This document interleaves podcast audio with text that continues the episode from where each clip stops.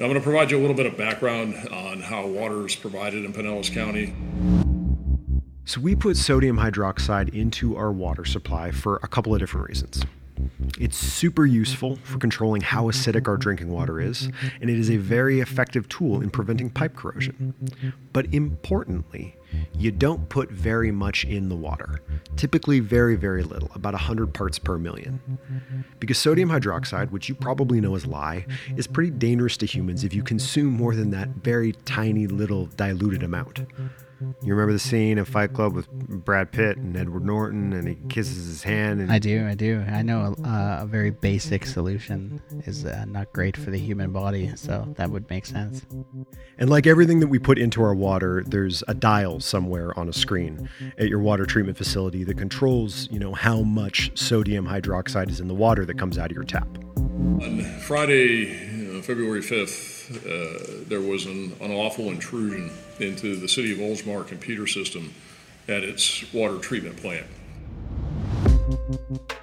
And Oldsmar, Florida, a city of 15,000 people just outside of Tampa, is no exception. On a computer somewhere in that facility, there's a dial, and it controls how much lye is going into the water supply. And it's kept at about 100 parts per million, which is a very, very low, very safe concentration. And at 8 a.m., a couple of Fridays ago, someone reached out from the dark and wrapped their hands around that dial in Oldsmar, and they turned it way up. Why they did it, who they probably are, and what we can learn from it is going to be our subject this episode. Yikes. Water systems, like other public utility systems, are part of the nation's critical infrastructure and can be vulnerable targets when someone desires to adversely affect public safety. Someone could mess with the water supply or the power grid or the traffic system has kind of long been a cliche in discussions surrounding cybercrime and cyber warfare. We've talked about it a lot on this show. I think because it's a really easy way to get people to understand the stakes of a cyber attack. That, you know, life and death infrastructure is only as secure as the computers that are controlling it, and that, like, a tech savvy bad actor could do a lot of harm. And this is kind of about that, but it's also way dumber and way more relevant to most people's day to day lives. This, and I'm pretty proud of this one, is the lie detector test here on Hacked. Nice.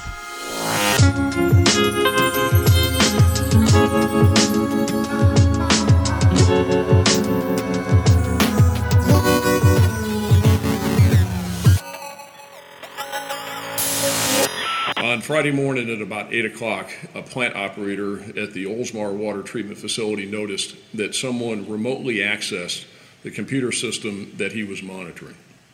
This computer system controls the chemicals and other operations of the water treatment plant. You can watch the press conference where Pinellas County Sheriff Bob Gualtieri stands at a podium next to Oldsmar's mayor and city manager and announces that their water treatment facility was hacked. The clip is on YouTube. It's very interesting to watch. And one of the journalists asks the sheriff closer to the end. I I mean, are you, are you comfortable, Sheriff, calling this an attempted bioterror attack? Well, what I'm comfortable, it is what it is. I mean, you can put whatever label you want on it. Uh, it what it is is that somebody hacked into the system, uh, not just once but twice, and controlled the system, took control of the mouse, moved it around, opened the program, and changed the levels from 100 to 11,100 parts per million with a caustic substance. So you, you label it however you want. I'm telling you, those are the facts. And in order to get into the system, somebody had to use some pretty sophisticated uh, ways of doing it. So I think, Scott, we should probably start by talking about a piece of software called TeamViewer. Are you familiar with TeamViewer? I am very familiar with TeamViewer, actually. Broadly speaking, what is TeamViewer? TeamViewer is a way to give people access to your local computer from remotely, or remotely give people access to your local computer. I know a ton of IT infrastructures use it as a way to connect to their, you know, remote desktops and laptops and stuff to provide support to staff. The computer system was set up with a software program that allows for remote access where authorized users can troubleshoot system problems from other locations. It's installed on boatloads of PCs and is and is and can be wildly vulnerable, so that doesn't surprise me at all. According to TeamViewer's website, What is TeamViewer? a cloud based platform enabling global connectivity. Easy to use whenever and wherever you need it. Designed to provide connectivity across operating systems and devices. TeamViewer has 200 million users around the world. And if you've ever used remote access software, you have a pretty good sense of how it kind of works. You can control a computer it's installed in by logging into your TeamViewer account on another device.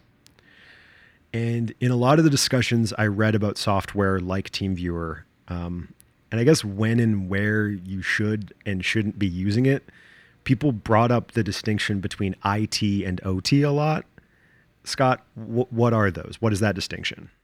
IT and OT. Well, I think the easiest thing to say is that like IT is a lot of your basic computer systems, you know, the the ones that the people in the accounting offices use, where OT is more of the hardware level stuff, you know, the SCADAs and the valve controllers and the PLCs and things like that that actually impact the the physical nature. You know, technology that controls physical things, where IT is more of a, you know, fluffier, softer digital space stuff.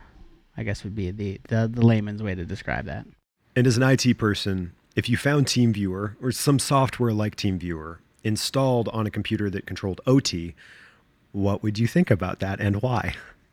Truthfully, I'd probably just assume that it was put there by the IT department to support the computer that controls the OT stuff. Interesting. TeamViewer is on so many people's computers and so many people download it. You know, my mother-in-law has it installed on her her laptop and it's so that her friends can give her remote support. You know, she's probably done nothing to secure it. No, she doesn't disable it when it's not required. And you know that probably exists on, as you know, TeamViewer's website says, 200 million people's computers. Yeah, apparently it's kind of a meme in the cybersecurity world. Like I bumped into that a bit when I was reading about this. It's the thing where when cybersecurity people get into a system, they almost like flinch a little bit when they see it. Um, like it's very common, but is it a great idea at the volume it's used? No, was sort of the sentiment I bumped into. I haven't used it in forever, but if I do recall correctly, the default settings for it is passwordless. You literally just need this number that's generated to connect to a computer.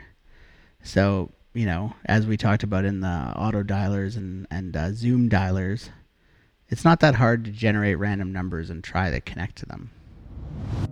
The ro- remote access at 8 o'clock on Friday morning was brief, and the operator didn't think much of it because his supervisor and others will remotely access his computer screen to monitor the system at various times. So, the FBI puts out these things called uh, private industry notifications or pins, and there's like blog posts the FBI puts out. And the FBI posts a pin a few days ago about the Oldsmar case, stating that, quote, beyond its legitimate uses, TeamViewer allows cyber actors to exercise remote control over computer systems and drop files onto victims' computers, making it functionally similar to remote access Trojans, which we've talked about before on this show.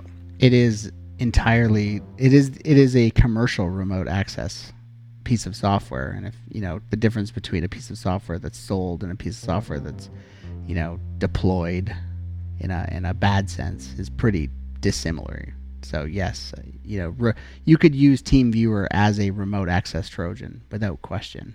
Like as a hacker, if I gained access to a computer, I could just install TeamViewer to use it to come back. Sure. It's like the next part of that sentence is what I was about to say, which is, uh, quote, TeamViewer's legitimate use, however, makes anomalous activity less suspicious to end users and system administrators compared to typical rats, which is exactly what you said.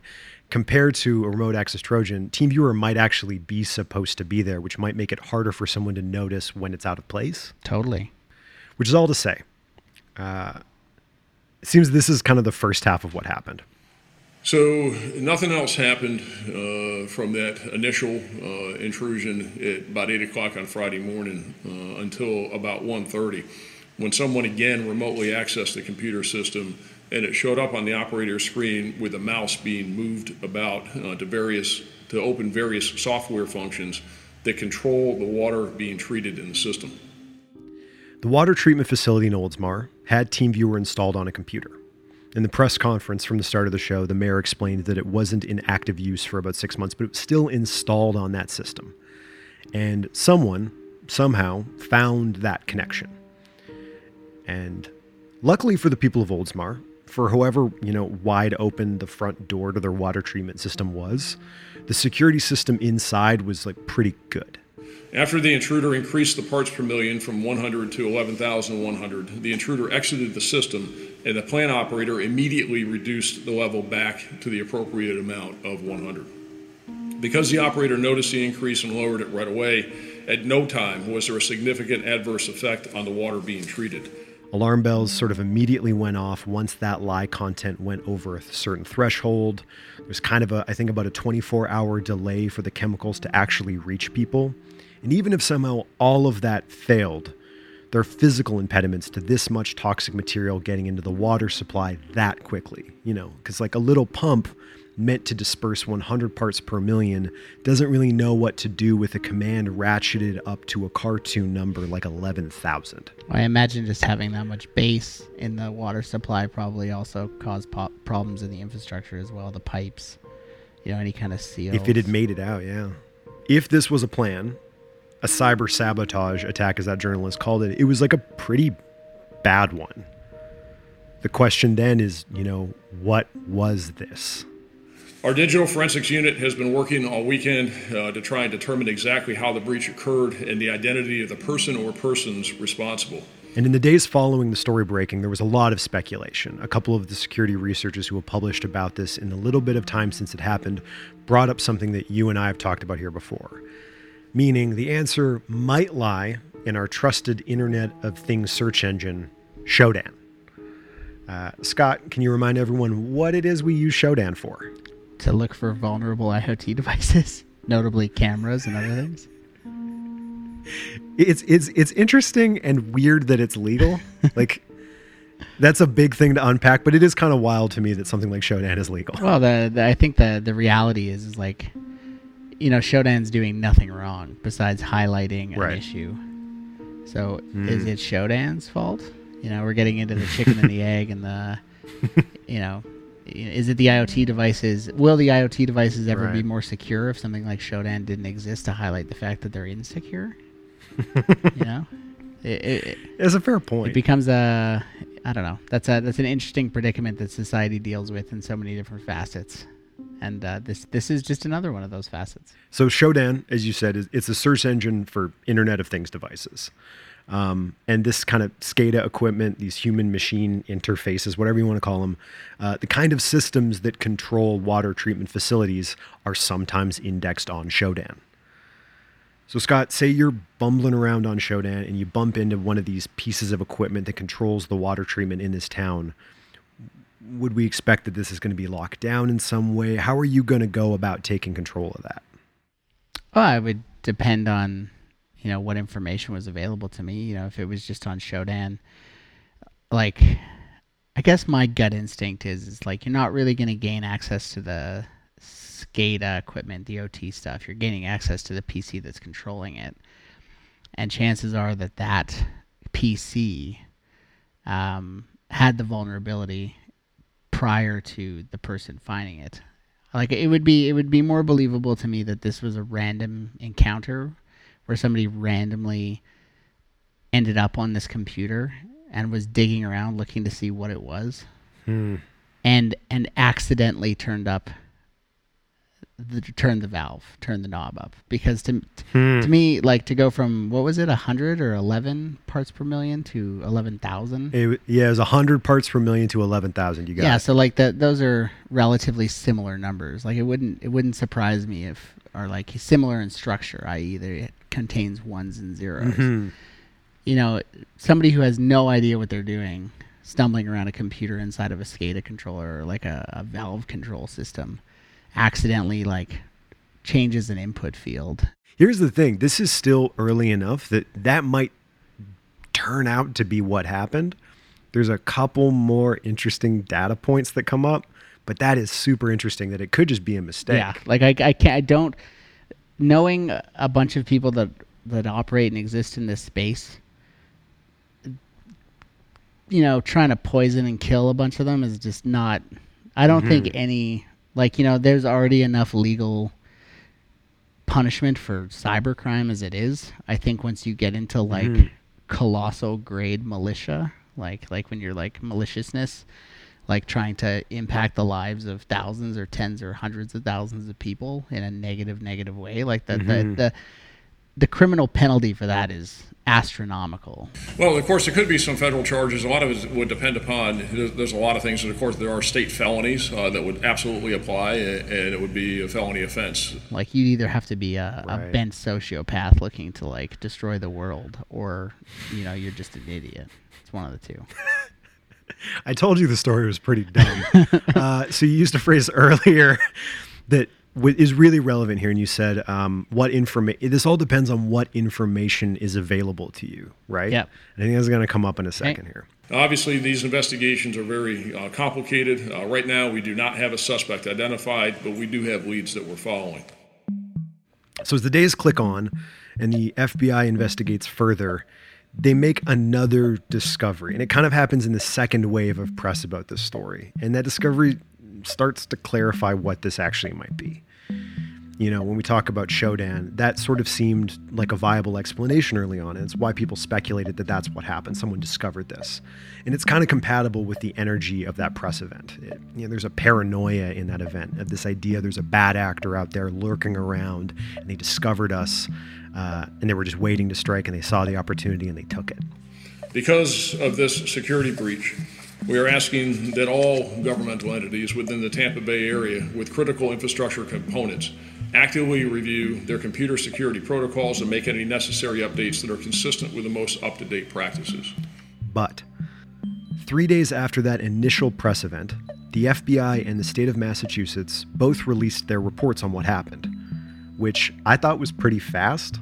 It kind of seemed like someone just sort of stepped inside, immediately saw what was going on, and then just published these reports. And there's a line in the Massachusetts report that I, I read twice. Uh, quote, all computers used by water plant personnel were connected to the SCADA system and used the 32 bit version of the Windows 7 operating system.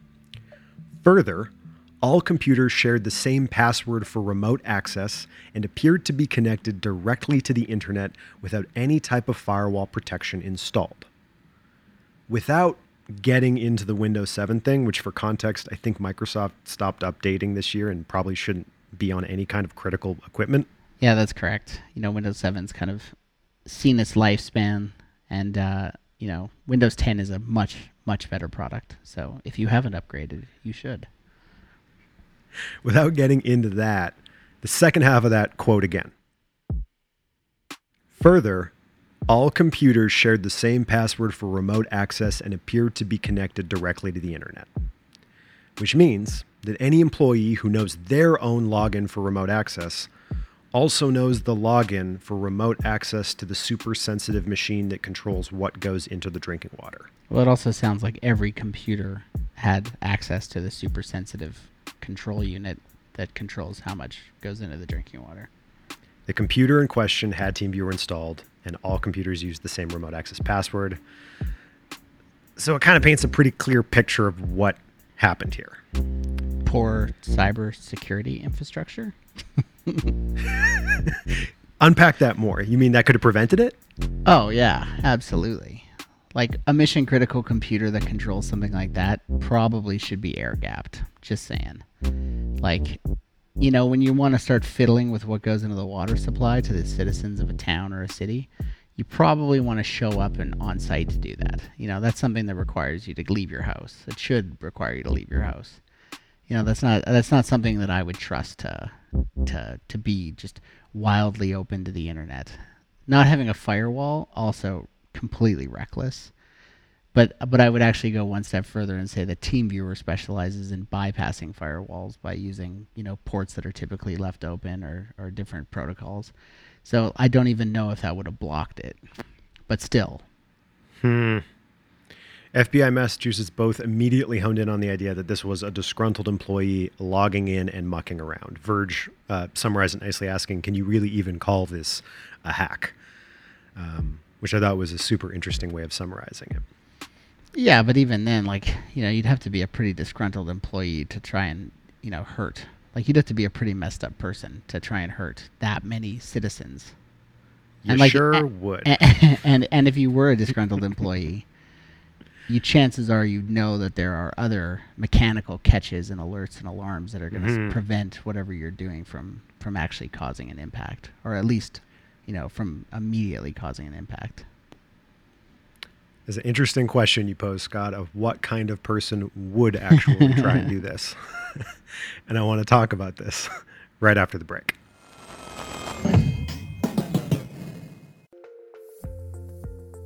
All you want is to meet your security and compliance requirements. But your business technology keeps changing. Cyber threats emerge every day. More regulations apply to you now than ever before, and your IT resources remain limited. The Center for Internet Security can help. At CIS, we work to create a safer world for people, businesses, and governments through collaboration and innovation. Using a community driven consensus process, we work with IT professionals and volunteers around the world to develop and maintain security best practices. These resources save you time, money, and effort wherever you are on your cybersecurity journey. We also work with U.S. state, local, tribal, and territorial government organizations to share information with one another so they're stronger together. Join us today in creating confidence in the connected world. Visit CISecurity.org to play your part.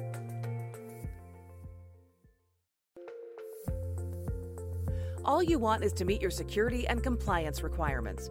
But your business technology keeps changing. Cyber threats emerge every day. More regulations apply to you now than ever before, and your IT resources remain limited. The Center for Internet Security can help. At CIS, we work to create a safer world for people, businesses, and governments through collaboration and innovation. Using a community driven consensus process, we work with IT professionals and volunteers around the world to develop and maintain security best practices. These resources save you time, money, and effort wherever you are on your cybersecurity journey. We also work with U.S. state, local, tribal, and territorial government organizations to share information with one another so they're stronger together. Join us today in creating confidence in the connected world. Visit CISecurity.org to play your part.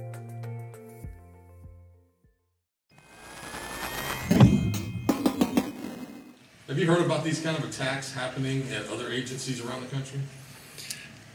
I, I think we anticipated that, you know, this day was coming. I, I can't tell you that I know a whole lot about those I've, that we've confirmed have already happened elsewhere, but, uh, you know, we, we talk about it, we think about it, we study it, but as far as a specific, I, I'm not aware of one right now. So I want to work backwards in this section um, with some case studies about exactly what kind of person we're talking about here. And I want to start about as far away from this hack as we can go. And to do that, we have to go to the Ukraine.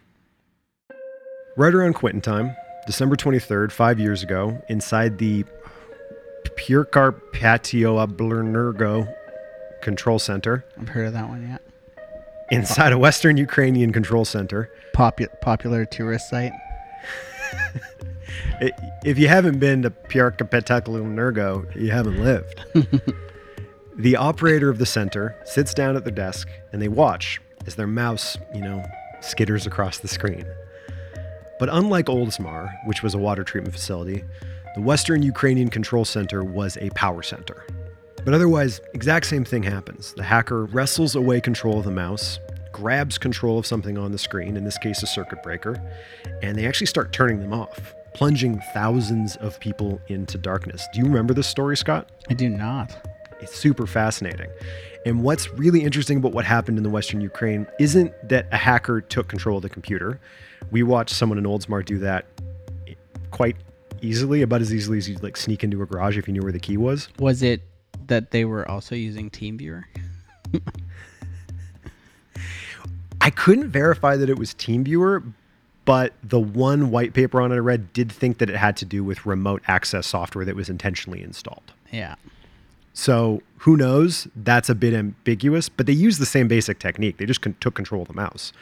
What I think was really interesting about what happened in the Western Ukraine um, is how small a part of how big what was actually going on this moment of taking control actually was. Like taking control of the mouse was actually just one tiny part of three simultaneous attacks on these centers launching all around the region. It had been planned for months. They'd embarked on a spear phishing campaign to get the right credentials, and the whole thing worked pretty much perfectly unlike Oldsmar, it went off without a hitch. Since then, Ukraine has been the victim of what one writer called a digital blitzkrieg of cyber attacks that are almost certainly coming from another nation state. I, I wonder. I wonder who would be attacking the Ukraine. Good question. Thousands documented every year against their energy systems, their financial systems, their transportation, all of it. It is it's an ongoing like digital cold war that they're the victim of. But it all started and all came back to someone just taking control of some remote access software and messing with the knob that controlled physical infrastructure, just like Oldsmar. Mm-hmm. But a nation state doing something malicious is still different than the the the individual actor, the person that you asked who would do something like that, right? Like that's just a different kind of thing. Totally.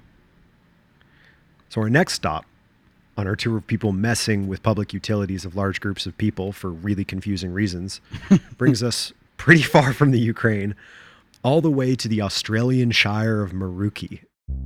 You are Australian. Do you think I'm saying that right? Maruki? Yeah, actually, it's probably pretty close. Maruki. Maruki. So a guy in Maruki named Vitek Boden applies for a job with the Waste Management Authority. Wait, his last name was actually Boden. Oh, what does Boden mean? Well, Bogan is a Aussie slang for like essentially redneck. So to have the last name Boden is pretty damn close to Bogan. And if he lives in a, pl- a shire called Maruki, well, you know, you can probably put one and one together. Boden the Bogan from Maruki? Yeah. So Vitek Boden applies for a job with the Waste Management Authority. And he previously worked for an external contractor, it seems like, and he sees this job go up, and it seems like a nice place to work from his, you know, experience with them, so he applies for the job. Vitek does not get the job with the Waste Management Authority. And it would seem this really, really pisses Vitek off. And based on his old job working with waste management, he technically has access to some remote desktop access software. So, can you guess what Vitek does? uh, messes with the waste management facility. Like the old Oldsmar culprit, he took control of the system and he flicked a switch. But again, unlike Oldsmar, this all worked. Vitek dumped, quote, millions of liters of sewage back into local parks, rivers, and the grounds of a Hyatt Regency hotel. Quote, marine life died, the creek water turned black, and the stench was unbearable for residents. Said Janelle Bryant of the Australian EPA. What the? He got two years in prison for that. Only two? That's crazy. These people. These people fascinate me. it's such a strange use of that kind of capacity because we talk about this stuff so much that that seems kind of like yeah they took access of, of some remote desktop access software but for i think a lot of the population that is a level of like sophistication that to use it to dump poop into a creek and like mess up a town's life for a couple months is just such a strange choice Well, the the other thing is too is like you know life lesson here. Life is full of rejection. and if you're so poor at accepting it and, and dealing with rejection that you have to do something like that to like you know feel better about the fact that you've been rejected then you probably should spend more time in a mental health facility than a jail Yeah, that's an interesting point. So, we got the Ukraine, right? This massive coordinated attack using this this technique. I want to hone back in on the technique. Ukraine, giant attack using this technique and succeeding. Next story, we have a disgruntled employee using the same technique as the foundation of like a still larger hack, kind of this weird revenge campaign, and they still succeed. And now, this month, we have a person sort of casually bumping into this vulnerability and deciding to mess around, maybe trying to do harm. It's hard to tell. Mm-hmm. All centered around this one technique. When you look at these as a set, like where does your head go? Do you see any patterns? well remote access trojans you know not saying TeamViewer is a trojan because it isn't it's usually willfully installed but remote mm-hmm. access trojans are typically you know classic windows hack and unix too installing backdoors into unix systems. But like a, a remote access trojan is you know as old as the book. You know uh, we've talked about it before but like i think bo2k was the one that made it like super famous. And like you know you had kids getting their friends to install it so that they could like open their CD drive and like take control of their computer remotely. And you know that Hmm. was like a big thing where people were like, "Wow, you know this is super powerful. You can very easily build and de- deploy a remote access Trojan." Hmm. And you know with things like remote desktop, like obviously remote desktop is a little bit more secure, uses the whole you know Windows infrastructure for security things like that. VPNs usually house those infrastructures, so you have to connect to the VPN. A lot of them have multi-factor authentication, et cetera, et cetera. TeamViewer is a much more like recreational product. Not hmm. recreational, but like you know, personal, prosumer. Sure. It's, it's not it's not a, a full security infrastructure like something like the the Microsoft suite, where so you just hmm. get TeamViewer showing up on Windows PCs everywhere, and essentially TeamViewer is, you know, a remote access Trojan, but it's not a Trojan in the sense that it wasn't disguised. People willfully install it, and IT infrastructures leverage it because it provides really easy remote access to the, all the PCs that they have to manage you know, et cetera, mm-hmm. et cetera, et cetera. So it's it's it's super commonplace. But yeah, remote access is I think one of the oldest parts of like network hacking, like hacking network PCs. Because usually when you get into something, you want to come back to it.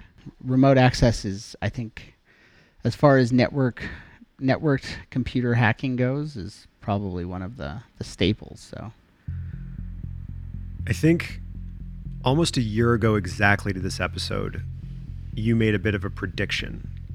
And you talked a bit about how the increased reliance on remote access was going to lead to vulnerabilities. That as we all have to rely on remote work because of what's happening in the world, that increased reliance is going to up the number of these incidents. And I, I think this is kind of seeing that prediction a little bit being realized. When I look for a pattern, I see if not something getting easier, then like more common the more devices this stuff is installed in, just sort of law of large numbers, the more we're going to see these kind of events happen. Mm-hmm. well, thank you, Jordan. And in a sense, the sheriff from that opening cliff kind of had the right point. He was talking about, you know, how we all need to be on blast because there's all these really high level malicious hackers out there. And I don't think that's really what happened here, but he was kind of right that, you know, this should be a warning. We're all kind of on blast here a little bit. I think very rarely is the message of this show as simple as keep your cybersecurity hygiene up. But like maybe a year into our collective journey towards this, you know, remote work present, future, whatever you want to call it, it's sort of maybe looking back on all the janky solutions we've cooked up throughout the last year and thinking about, okay, how do we make these work in the long term? Because I don't think they are. Yeah, there's definitely going to be underfunded IT and IS departments out there that have flaws and vulnerabilities. I feel bad for them. You know, I think mm-hmm. everybody, most most senior IT people, experienced ones know, you know, kind of the fundamental rules of internet security and information security. And you know, the problem is, is that it's time intensive, cost intensive, requires perpetual management can create other headaches to deal with. So like something as simple as, you know, a complicated, to, a multi-factor VPN, mm-hmm. you know, adds tons of management and support requirements.